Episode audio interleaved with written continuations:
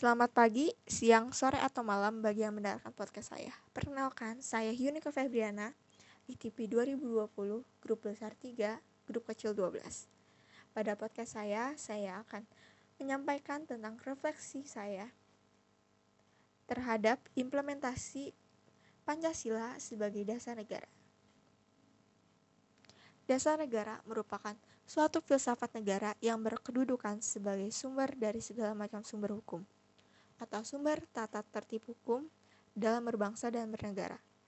Pancasila sebagai dasar negara dijadikan sebagai dasar dalam berdirinya NKRI dan digunakan sebagai dasar dalam mengatur pemerintah negara dan penyelenggara negara. Dalam kehidupan kemasyarakatan, baik dalam bidang sosial maupun bidang politik, nilai-nilai Pancasila selalu dijadikan kaidah penuntun.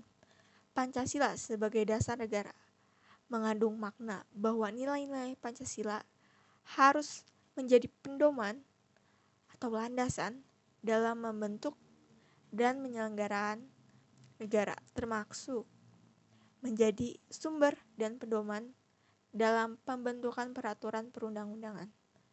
Hal ini berarti perilaku para penyelenggara negara dalam pelaksanaan penyelenggaraan negara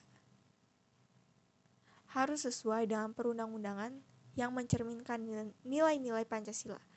Apabila nilai-nilai Pancasila diamalkan secara konsisten, baik oleh penyelenggara negara maupun seluruh warga negara, maka akan terwujud tata kelola pemerintahan yang baik. Dalam implementasi Pancasila sebagai dasar negara, sebagai warga negara Indonesia dan generasi penerus bangsa, yakni meyakini bahwa Pancasila dan Undang-Undang 1945 sebagai landasan utama penyelenggaraan tataan negara. Contohnya, dalam membuat suatu kebijakan publik tidak bertentangan dengan nilai-nilai yang terkandung dalam isi Pancasila dan Undang-Undang 1945.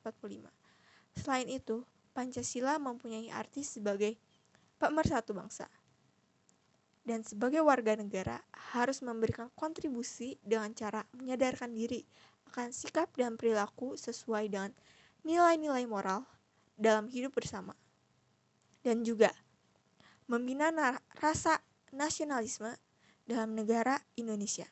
Misalnya dengan bergotong royong, saling tolong-menolong sesama, dan adanya toleransi antar agama, suku, dan ras.